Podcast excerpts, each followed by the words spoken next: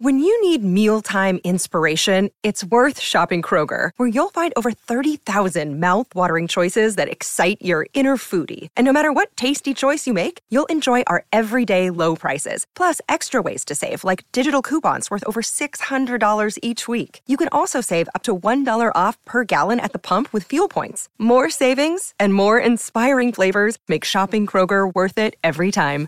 Kroger, fresh for everyone. Fuel restrictions apply.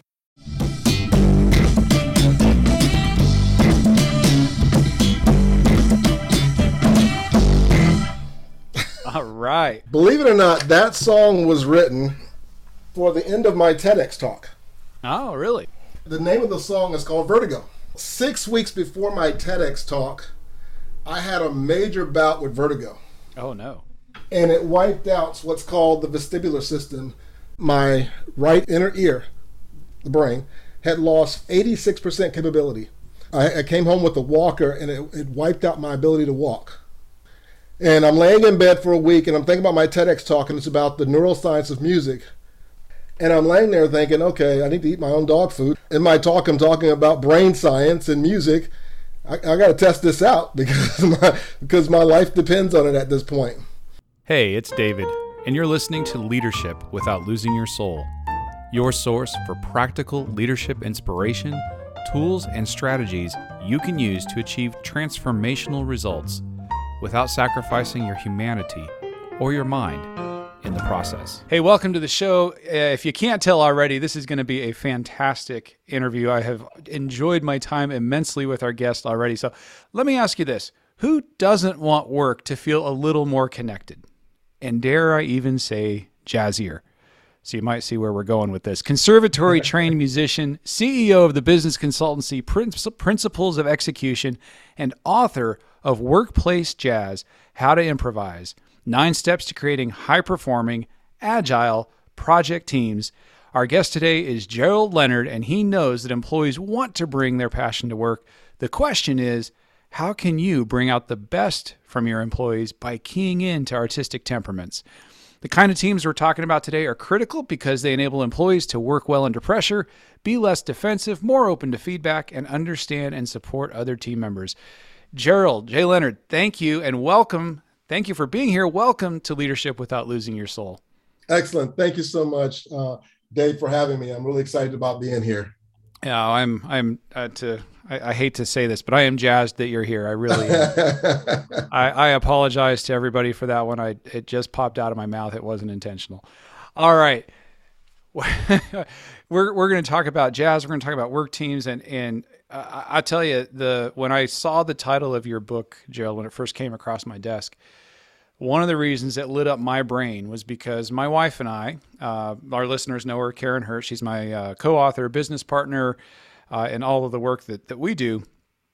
And she's the first one that said, when we were working together on stage one time and doing some training, she said, "I want to find the jazz."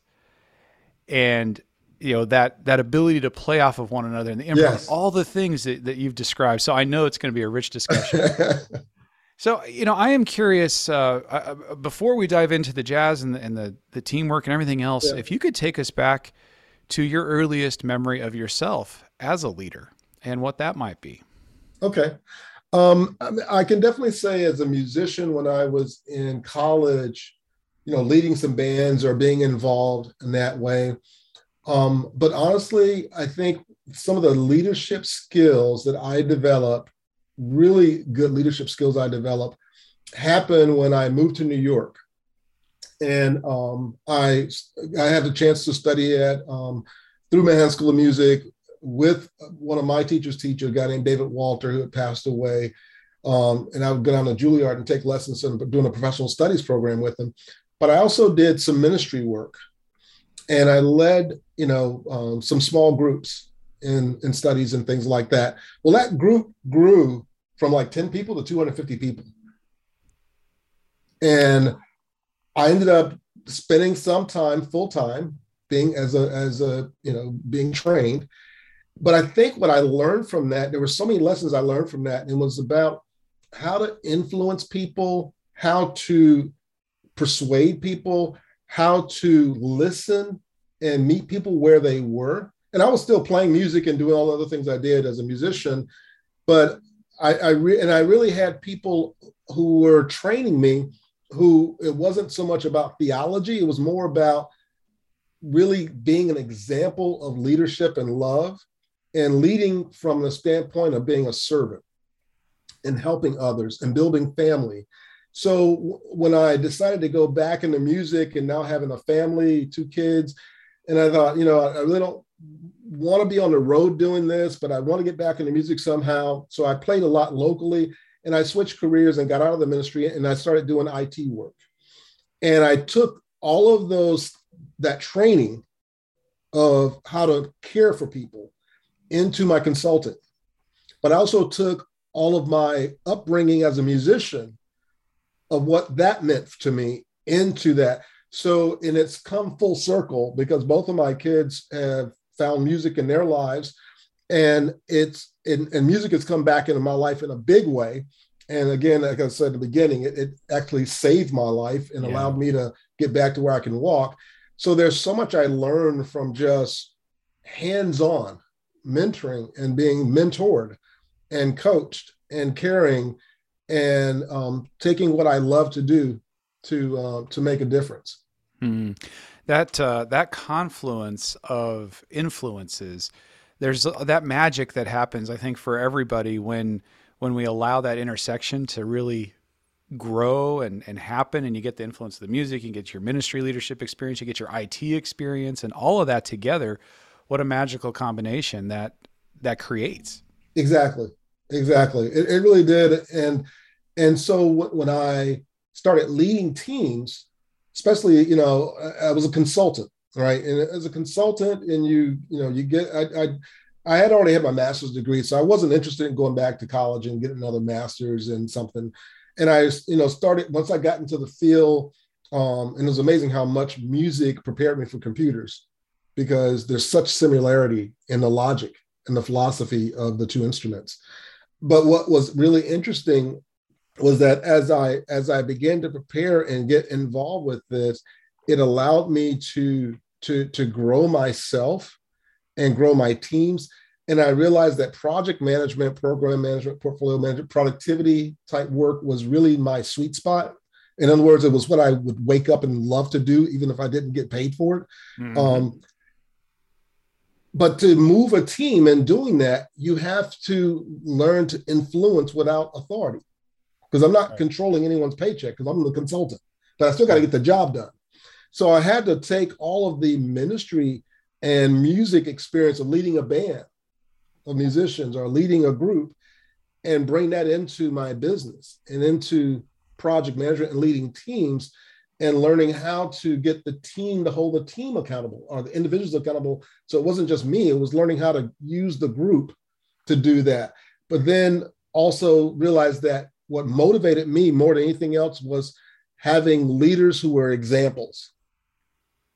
And one lesson I learned early on and that growth of the 10 to 250 and that was a, a big life lesson for me is that after it got to 250 it outgrew me i wasn't big enough to lead a, a spiritual group of 250 because i hadn't even though i was being trained i wasn't i didn't have all the skills the capacity yet the capacity exactly and that it was there was some pain in that uh, because I really wanted to do it, but there was also the reality of okay, it's let's you know just let's deal with reality.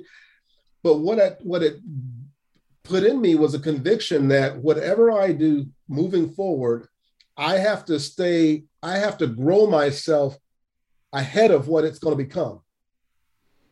You have to develop the skills and capacity before the the rest is going to come with it. It's exactly. So if I'm gonna, so if I'm in a company that is beginning to go on a trajectory of extreme growth. Like right now, my consulting business has been uh, had an investment, and I have, you know, a really cool client, Mastercard. I have another major client, uh, uh, Department of Transportation. We're looking at some other major Fortune 500 companies, and you know, the, the growth has been like a hockey stick. And even now, I'm taking training classes. I'm getting coached. I'm getting mentored. You know, because I realize what's what's what's coming and that if I'm not continually growing myself and leading by example that way, then it's going to outgrow me. So and they, so those are some critical things I've learned about leadership, and it's really to to to model the example that you want others to follow. Hmm. It's not about getting ready; it's about being ready. It, exactly, it's about be, do, have. Hmm. You know, you one of the principles that you just stated that I want to go back to that I think is really important is that you were talking in terms of the the the ministry leadership or the musician leadership and that element of human interaction that you didn't have any power, you didn't have anybody's paycheck. And the word we use is control, right? I can't control these folks and tell them what to do. And the reality is neither can anybody. Ultimately, it's one of my favorite leadership principles. And I think when it comes to human centered leadership, everyone is a volunteer. Everyone has a choice. It doesn't right. matter if they're if, if I sign their paycheck or not. They got right. a choice about what they do today. Exactly. They it's can turn around. Yeah, they can walk out the door right now. That's their choice. Right. They, always have that choice. So it's like from that perspective, I can see why it's so valuable because everyone's a volunteer. So influence ultimately that's what you have. And and what you were talking about, bringing the team together and making the team self accountable, that's good stuff.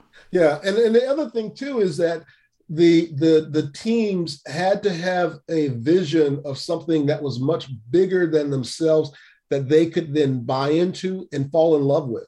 And yeah. I think that you know, love is not a word we use in business a lot, right? We don't talk about I'm going to work because I love what I do. I mean, some people do, but you know, it's not. We don't always use those words.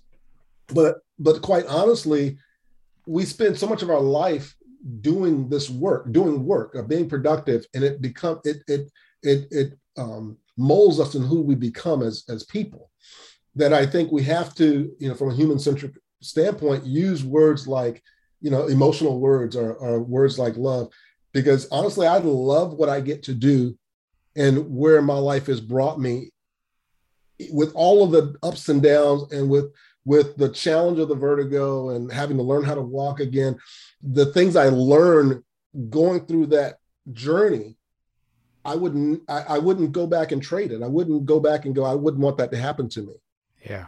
Because what I've become and who I'm becoming, um, and and what I'm able to do and what I'm what I'm learning, I enjoy so much more now because I appreciate it. I'm grateful for it, but I see the power in um, my frailty, if you will and that but that my example or my and my constraints or limitations doesn't have to constrain me if i set the example and, and be a model of uh, for of humanity and reaching out and making a difference and caring for people um, that that that are in my purview that I'm getting to lead in some and or influence or inspire in Absolutely. a lot of ways. So it's it, so it re- does require building a vision of what is possible and a vision that is that's compelling that when people hear it they they they read it they sense it they go wow i want to I'm, I'm interested in that. I want to i, I want to join that you know because again it's all voluntary. And i right? love the the language that you use you know that people they they get a hold of it and they're like they fall in love with it. That that's exactly. that, it's that meaningful that the people we're working with they're meaningful. And you know we can use a capital L love or a lowercase L love but yeah I want to love my team and with that lowercase L. And and absolutely I got no problem with that human centered leadership right? Exactly. That's, that's what it's all about well let's get into this this what it means to have a a workplace jazz environment what does a jazz team look like and I gotta I gotta give you a, a for my daughter's sake so she lives in Guatemala now, but she's a huge U2 fan. And you open the book, the first quote in the book, What Can Jesus Teach Us, is from Bono, frontman for U2. So music can change the world because it can change people. So I thought that was a fun epigraph to start with. All right, so what are we talking about? Jazz, environment, teams, workplace jazz. Let's just define terms. When you talk about a, a team that has that composition, that feel, that culture? What are we talking about? You're talking about a team of, of experts that have come together to fulfill the vision of a, of a much bigger goal than any any individual one could could do and they're willing to subject their skills their egos to the greater vision of, of, of that goal and, and really support, listen, get in tune with each other, be in harmony with each other, be in rhythm with each other, be in sync with each other to a point where not only is the goal accomplished, but everyone walks away feeling transformed from the goal. Because if you think about it, you go to a really good concert, do you walk out going, "Oh, that was really good," you know, check the box.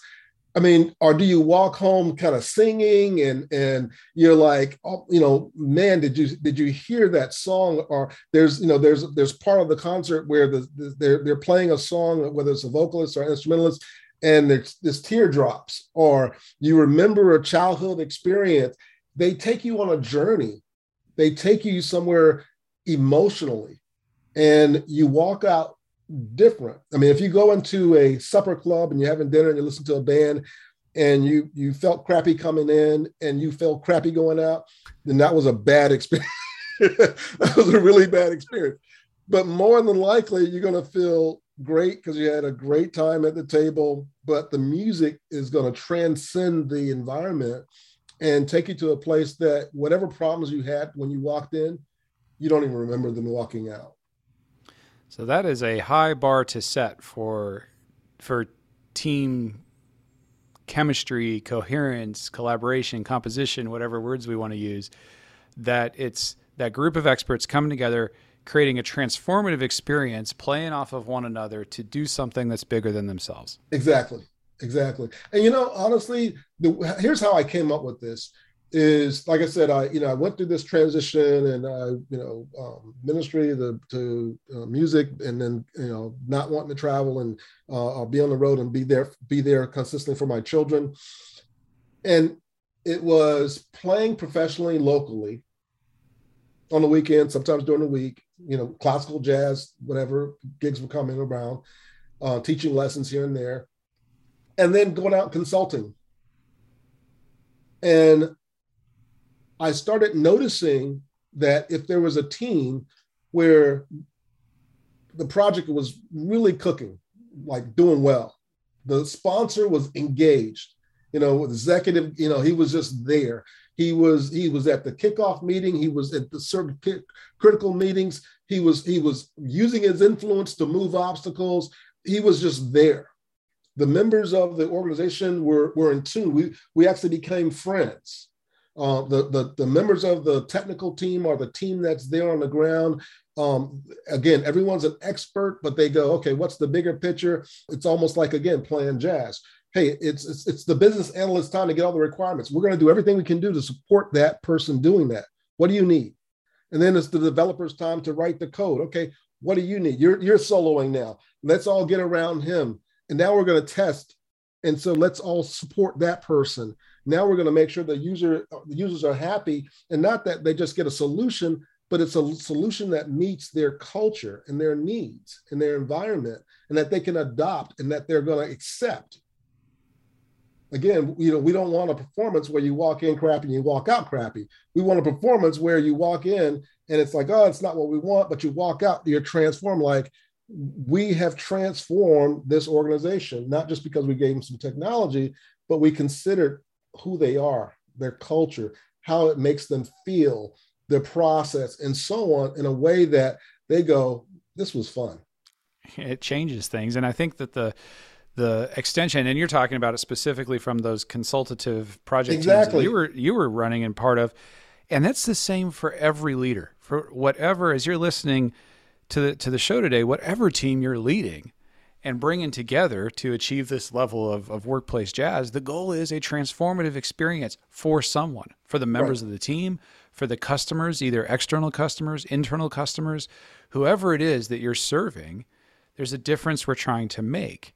Exactly. And, and to be aware of that and, and the bringing together of that. You know, Gerald, as, as, as I'm reading the book and mm-hmm. I'm thinking back, I am only familially related to one jazz musician. My brother-in-law, my sister's husband, Jesse. Jesse, if you're listening, shout out. Uh, jazz trombonist. Uh, lives in Colorado. Has been a member of like the Colorado Big Band and, and so forth. And it is just amazing to watch uh, you and jazz musicians do their thing. And uh, been to you know uh, New Orleans and watched the different groups there and just all right. the different.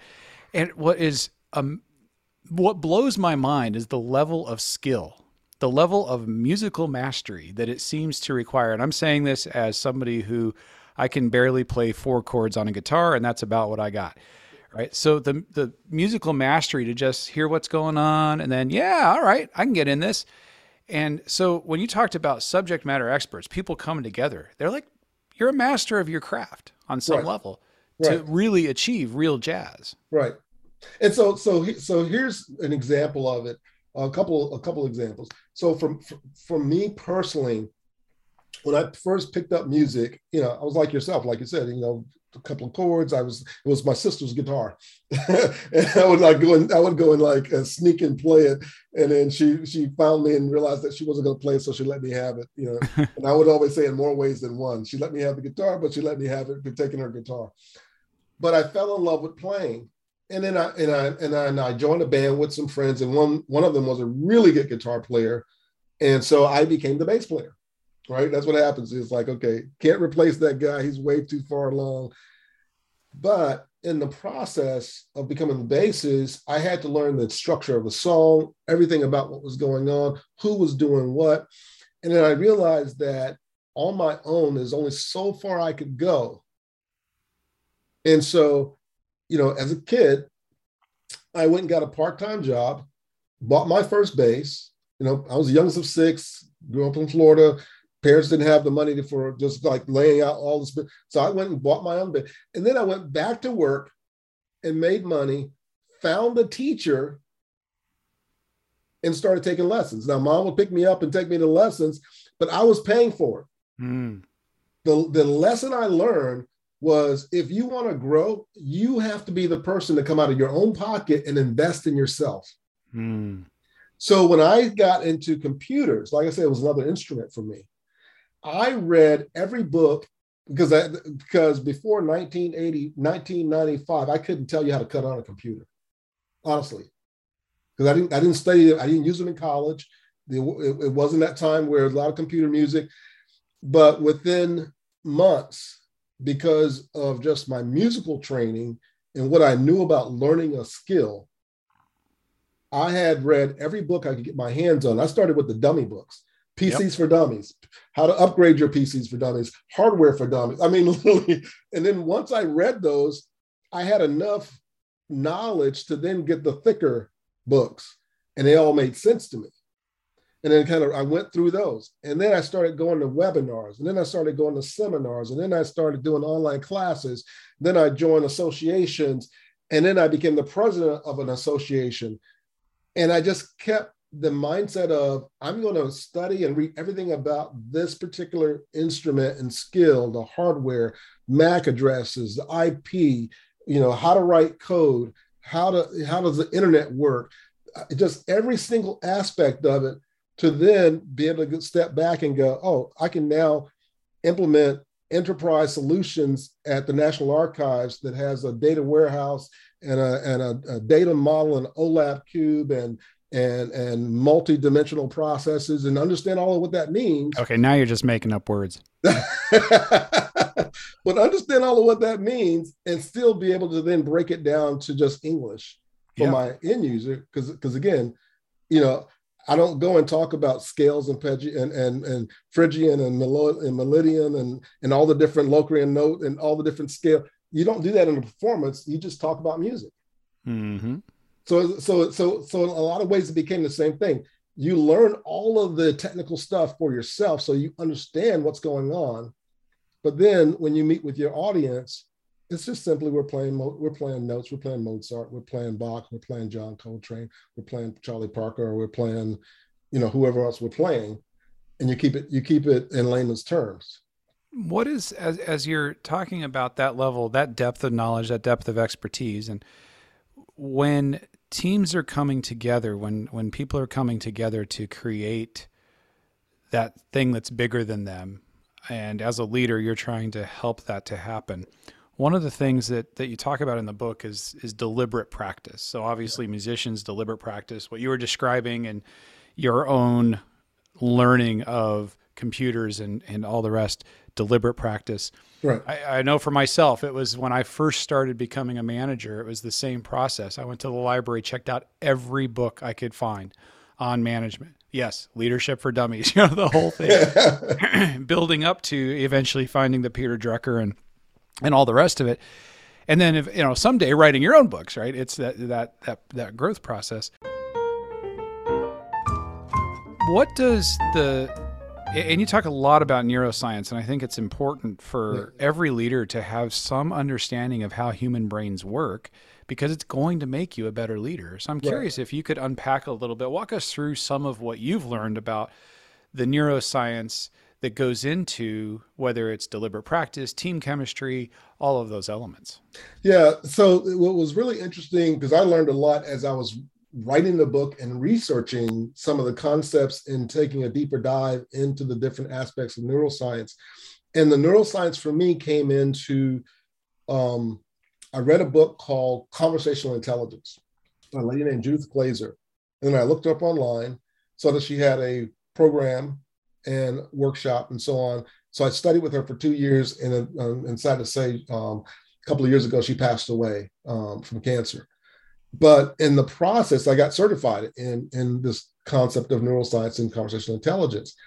And what it means to me with neuroscience and why it's important is that once we understand how our brains are what we call plus, uh, plasticity or plastic, in other words, they're moldable, mm-hmm. right? And that we can continually learn, regardless of how old we are or, or, or where we are in station in life. We can continually develop and learn, and that you know the the the idea of repetition and practice, how it impacts your brain and how the brain encodes. And, and when you have the mindset of deliberate practice, the brain literally begins to kind of shut down any distractions so that you then focus on what you're working on and the the neurons around or in in our in our brains each of the neurons of the area that we're working on let's say for a musician and for myself with my with my left hand there are more what's called myelin wrapped around the neurons that control my left hand than my right hand. Because i use my left hand like this and i know exactly where to place it and so on. And it's like a cab driver in london or in new york there's more myelin, which is a chemical, a, neural, a, neurological chemical that allows the brain to run faster, smoother, process faster. It makes it's like oil to the brain, right? And so by understanding that, hey, if I'm studying something and I'm deliberately focused on learning something, I am coating my brain for that area with myelin, which is going to make it more efficient, more effective. So now um, it becomes almost automatic. And it gets to the point where it's like, you know, we do it with driving all the time. I mean, how many times have you driven home from the office and you drove into the driveway and you go, how did I get here?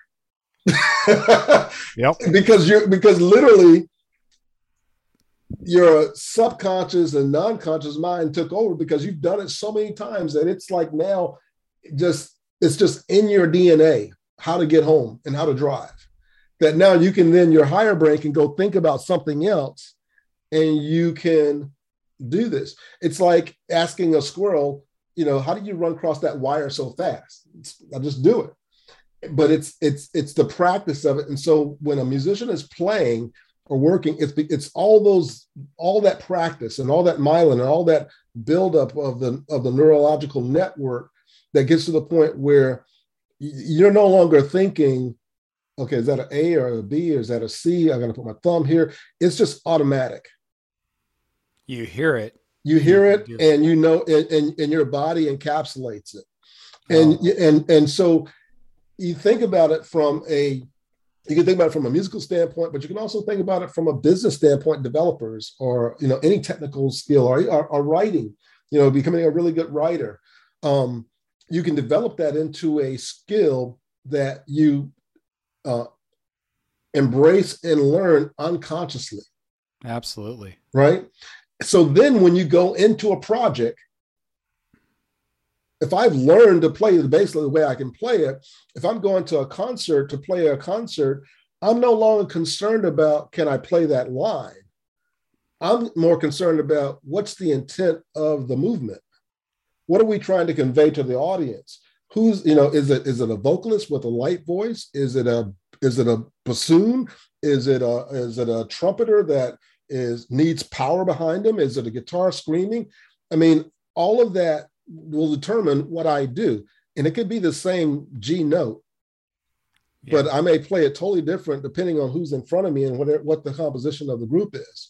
And the analogy that that you're making there, I'm just thinking of it from uh, the perspective of so you know we got leaders and managers listening, and this all everything that you just described applies to all of our leadership and management skills too. Yes. So the ability to intentionally practice, let's say, difficult conversations, accountability conversations that are human centered and results focused. Yes. That are uh, the scheduling the finish and checking for understanding, all those communication tools that really good leaders master and do almost as a matter of physical, as you were saying, like that, that's embodied. It's it's a physicality. It's right. muscle memory. I don't have to think about it. I check for understanding. I, I schedule a finish.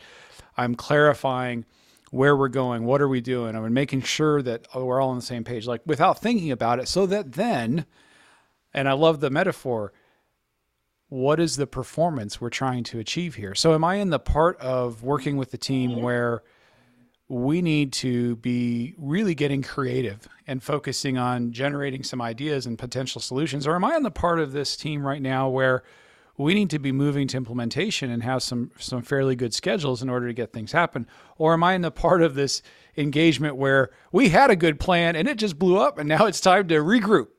You know and each of those are we using communication skills? Are we having tough conversations? Sure. But the presentation the performance we're trying to achieve to use your metaphor is different exactly and here's the other part of this what I got from conversational intelligence and the neuroscience is that any team working virtually or co-located, we're in the same room.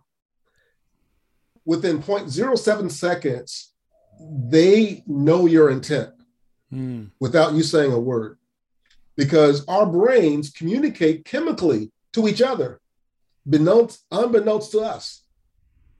So it's kind of like you know, you pick up the phone and you hear the person's voice, and you're like, okay, this is going to be a bad conversation. you know, you know, this is not going to go well. And the conversation hasn't even get started, but you already you already got that feeling in your gut, and we all have have had those. Well, why is that? Because it's it's a I can't say mystical. It is a just a neurological way that our brains communicate, and it's so so incredibly powerful that even virtually our communication right now is impacting each other. Mm-hmm. You know, if the, if the conversation starts going south, our our bodies uh, uh, and our brains produce cortisol and adrenaline. You've there's there's a tension in the room. Uh, it gets uncomfortable, and it's like this. The things are going south. But if it's great and it's fun, and it's it's like you know, wow, this is awesome.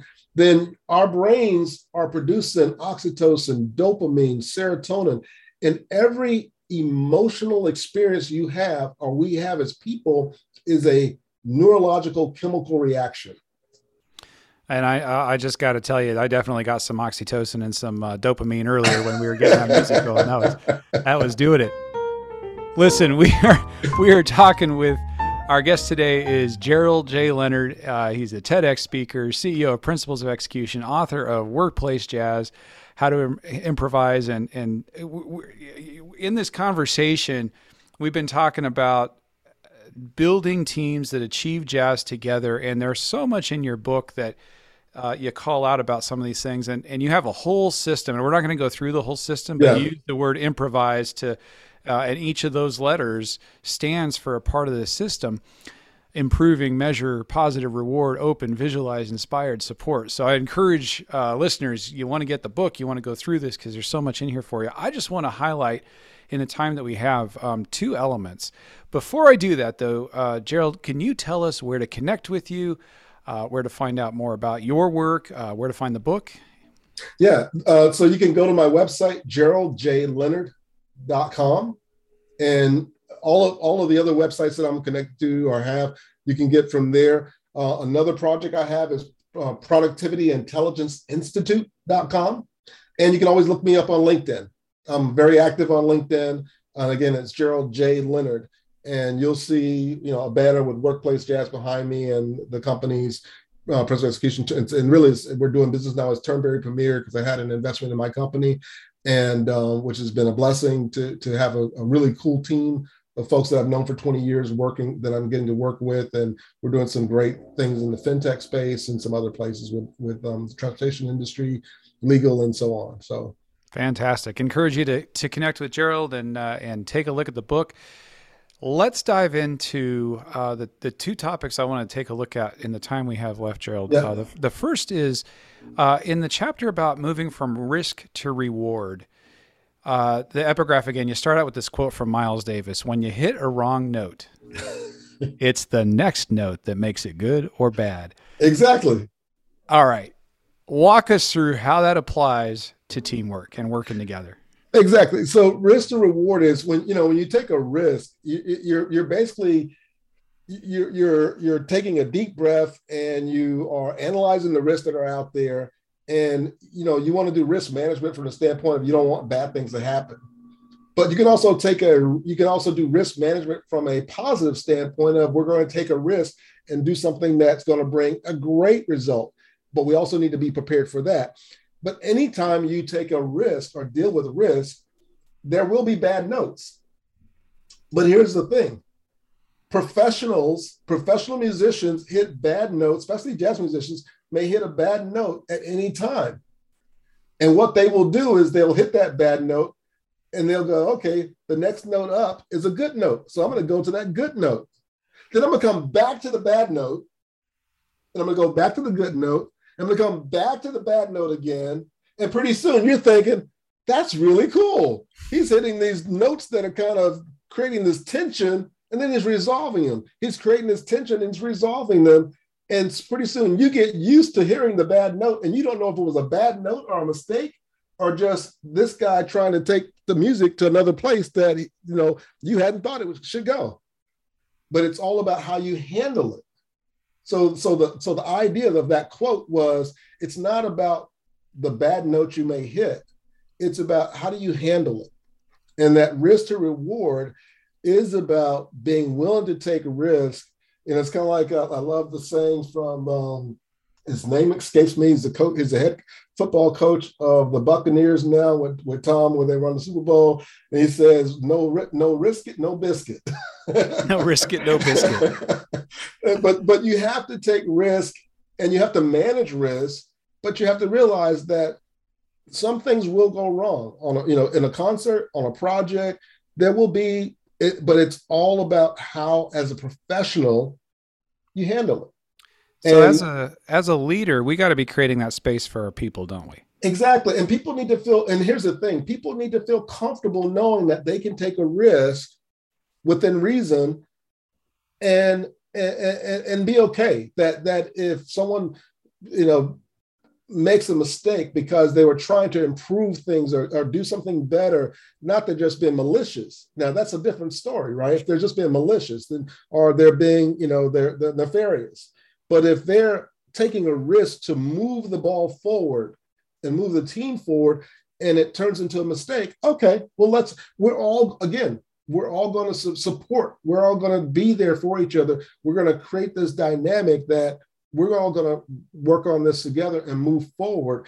And any great musician, any great leader, any great team member um, has been able to do that. They've been able to do that. They've been able to kind of move things forward. They've been able to um, keep things going. Now, along those lines, one of the principles that you talk about, and I think this is a good segue when you're talking about supporting people in the taking of risks and healthy uh, movement forward, you talk about the principle of surrendering to support. Yes. And for me, I felt like so much of the the message that you're sharing, this is this is critical. This is the crux of of jazz, literally from a musicianship standpoint, but then workplace jazz and leadership. I just thought this was such an important principle. Surrender to support. Yeah. So so the story I tell about that one is a gentleman that I that I met at a bass boot camp. I had I had no idea who he was at first, and he got up and you know, kind of demonstrated some things in his bass playing. I looked him up, got to know him really well. I was living in Maryland at the time and found out that he lived in Maryland. Went and saw him in a couple of, of local uh, spots that he played with, with his band. He was the um, when he left college from Berklee College of Music, he became the music director of Back. I think it was the Backstreet Boys. Oh, okay. Uh, and toured with them for a while, and um, and led them from a musical standpoint. And um, and he's always been like a freelancer, um, just playing bass for like like anyone that's anyone in the jazz scene. Gerald Albright, Dave Koz, um, um, Peter White, all of them hired this guy and I included, I gave him a copy of my first book, which is called Culture's the Bass. And then I, I included him in the second book because I watched the video of him receive the, um, he was inducted into the Jazz Hall of Fame up in Detroit. He was the music director and, and, composer and bassist for Pieces of a Dream, the jazz group. His name is David Dyson. David wrote the song He's being his band is being inducted. They're playing this slamming this amazing jazz piece. He never takes a solo. Hit the yep. entire time. He's he's like playing. He's just playing background. The guitar player is playing solo. The, the the piano player, the horn player, everybody else is being glorified. He's the main guy. He wrote the song. He's the music director but he's just sitting back playing bass. And what I realized and what I found out about him was that that's the reason he's he's one of the most in demand modern jazz basses of our day. We're connected on LinkedIn. We became friends. And it was because his mindset was my job as the bass player is to make everybody else look good. And if you think about it, that, that really is the job of the leader is to position everyone on the team to look good, to sound good. If you want to take it outside and and and play aggressive, then I'm going to be right there with you, and I'm going to provide a bassline and a rhythm that's going to support that. If you want to pull back and get quiet, then I'm going to keep the rhythm going, but I'm going to pull back so you can be heard. My job is to keep things moving and to make you look good. And so to me, that is probably one of the most important chapters in the book because it, it, it basically epitomizes the heart of a servant leader. And uh, I recently wrote an article or had an article put together around agile leadership and servant leader. And, and you know, you have the traditional kind of leader, you know, whether, whether it's micromanaging or whatever, but it, but it really boils down to being a supportive leader and someone who's going to model, coach, and care about his people and move them forward and be that glue. And that's what he is for Pieces of a Dream. And that's why I use him in that example. I'm wondering, as you're talking about this principle of surrendering to support, what does the surrender part, I, I get what you're saying about the support part. Yeah. And I'm wondering about, from a leadership perspective, when we're talking about supporting our people, uh, what does the surrender part look like in practice? Right. So I'll go back to that example. Here's a gentleman who has the talent and the skill to be the leader, not only just of as a director, a composer, but he has the, the, the musical chops to be the person playing the melody. Just he has the musical chops to be a, a, a Marcus Miller or, or Stanley Clarke, someone who's do, out front. Do any of it. Just do just do all of it. But instead, he's focused on the music. And he's focused on, well, the intent of this song is for this or that. And it doesn't require the bass player to be doing that. It requires so so the idea of surrender means it's it's kind of like a stallion.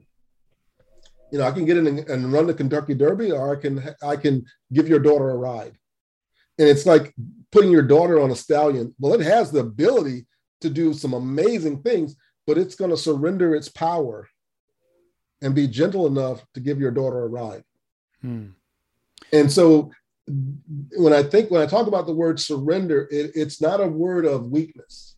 It is it's actually a word of strength that you are surrendering all of that you're bringing to the table to to lead in such a way to make others look good and that when it's successful it's not that you did it it's that we did it when it fails it's that was my fault because i didn't i didn't i didn't cover all the bases. Or i didn't make everything work or whatever but it's always when we're successful it's we did it. It's having the strength to put others forward to yes. to to put them in those positions. Yes you could do it. That's not the point. The point is you're building something bigger than yourself. Exactly. so how do you put people forward? How do you bring their voice into the conversations where maybe you've been asked for your voice but if you have somebody on your team how can you get their voice involved? Right how can you have the strength to take responsibility when things don't go well, like you said? Right. All right. So much more we can get into, and we are out of time. So, Gerald, I want to give you just you know 30 seconds. If you have one last piece of advice for leaders who are thinking about, gosh, I want this jazz, I, I want my people flowing and playing off of each other and focused on the transformative effect we are having on the world outside of our team. If we had one more piece of wisdom for everybody listening, what would that be? I would definitely say, you know, get the book, but but more importantly, um, it, it really starts off with the foundational skill, which is deliberate practice and improvement. Um, you set the pace, you set the tone as a leader, and so you just like it, just like with good musicians, they're constantly woodshedding or practicing and deliberately practicing to get better even what I love about being a musician is that even the greatest musicians that ever lived, up to the time that they passed away, were trying to get better. They practiced. They always had something they were trying to get better at, and which meant that life had purpose, life had a meaning. There was something that was going for. And I would say, if you want to lead, lead from a position of being a model, and then coach your people but also then really care for your people. And by you leading the way, coaching and caring, you're going to pull you're going to pull your team influ- uh, through influence and aspiration um, in a way that you could never do through uh, control. All right, we're talking with Gerald Leonard, the author of Workplace Jazz: How to Improvise and Build Those Agile, Improvisational teams that can do it all. Gerald, thank you so much for being a guest on Leadership Without Losing Your Soul. We really appreciate you. No problem, Dave. I really appreciate it and really enjoyed my time. Oh, and so have I. So have I. So, listeners, find your place of deliberate practice, model the way, be coaching your folks, surrender to support, and be the leader you'd want your boss to be. This podcast is a part of the C Suite Radio Network. For more top business podcasts, visit c-suiteradio.com.